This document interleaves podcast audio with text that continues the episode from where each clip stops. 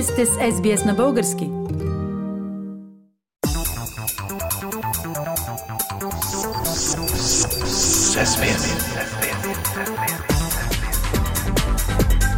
Акценти на седмицата.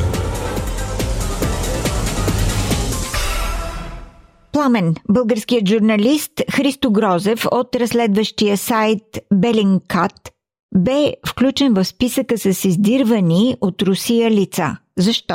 Обвинението е неясно, Фили. Издирване по член от Руския наказателен кодекс. Кой член обаче? Дори руските адвокати на Грозев не получават информация. Но сам той казва, в известен смисъл това няма особено значение. От години те ясно показват, че се страхуват от нашата работа и биха направили всичко, за да я спрат. И под те има предвид руснаците, най-вече руските служби и Кремъл.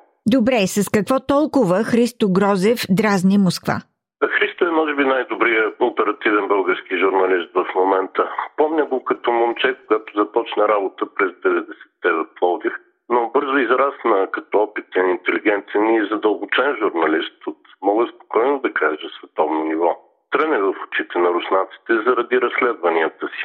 Христо има черен печат за влизане в Русия още от 2016 заради разкритията му за сваления малайзийски самолет. През 2019 той разследва убийството на чеченец в Берлин и даде солидни доказателства на съда, за да осъди той на доживотен затвор извършителя, агент на Руската федерална служба за сигурност. През 2020 пък точно Христо беше до Алексей Навални, когато по телефона те се свързаха с агенти на ФСБ, те пък разкриха отровителите на руския опозиционен лидер, като издадоха имена и всичко. Публикацията на това разследване беше унизителен шамар за руската служба. Така че руснаците имат много поводи да мъстят. А сега Христо Грозев в безопасност ли е? Какво се знае? В безопасност те се намира извън Европа, където го сварва новината за издирването. Той не разкрива къде е точно, защото и без това получава достатъчно заплахи. А очаква ли се руските служби да опитат да го отвлекат или нещо по-лошо? Да, винаги има такава опасност, но е, Христо казва, че повече се страхува не от самите служби, а от някакви свободни електрони, индивиди, които биха направили безплатна услуга на руснаците заради патологично русофилство или по други причини. А какво казва официална София по темата? Официална София мълча два дни. Време, през което Христо получи предложения за защита от Холандия, Швеция, Австрия и Естония. В България депутат от Демократична България поиска външно министерство да извика руския посланник за обяснение. Същото поиска и цялата демократична общност тук. Външно министерство все пак се задвижи и привика Елеонора Митрофанова. Но, както казва Христо, първо това стана под натиск и второ, с него самия не е разговарял никой представител на официалната власт. Да, казва го просто като факт. Но фактът сам по себе си е обвинение, защото се вписва в редица случаи, когато управляващите тук предпочитат да защитят руския пред българския интерес. Пламен, да погледнем и към други важни събития през тази седмица. Владимир Путин забрани износа на руски нефт към страни, които налагат таван на цените. Това засяга ли България? Засяга Австралия със сигурност, но не съм сигурен за България, Филип. Да, Европейския съюз, страните от Г7 и Австралия сложиха таван от 60 долара за барел руски петрол. По логика България би трябвало да го спазва, значи да не получава руски нефт след февруари 2023. От друга страна обаче, Европейския съюз ни даде изключение по по-ранната забрана за внос изобщо на руски петрол. От изключението печели най-вече руската компания Лукойл. Но тази печалба има ироничен привкус. Лукойл може да внася от Русия петрол, но да изнася петролни продукти само за Украина.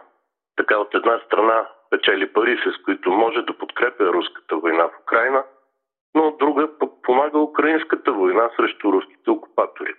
Възела е наистина заплетен и за сега не е ясно дали Русия ще врътне кранчето на руския Лукойл според решението на Путин или и тя ще направи изключение за България.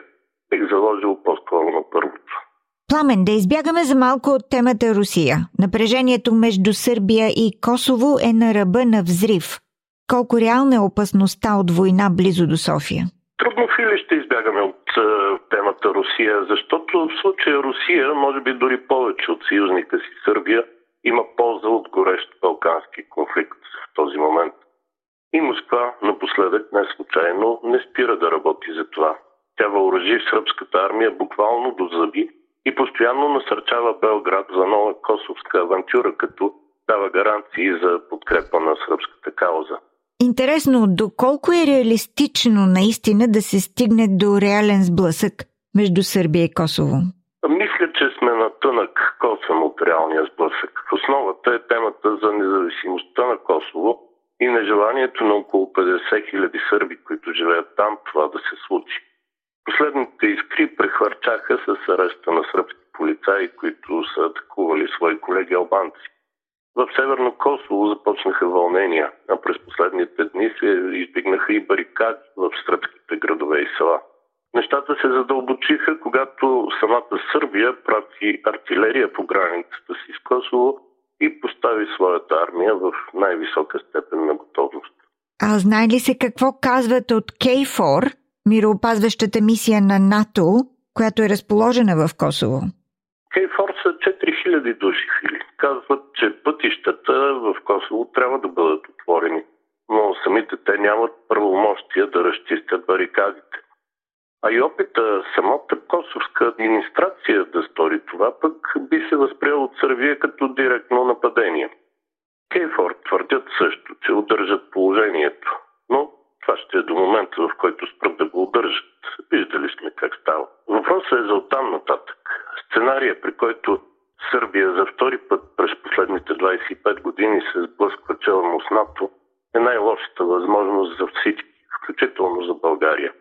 Единственият печеливш от това е Русия, тъй като то ще раздвои вниманието, усилията и възможностите на НАТО, като го отклони от основния конфликт в Украина.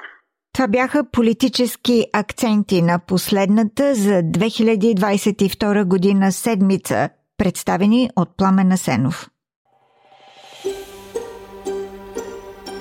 Искате да чуете още истории от нас? Слушайте в Apple Podcast, Google Podcast, Spotify или където и да е.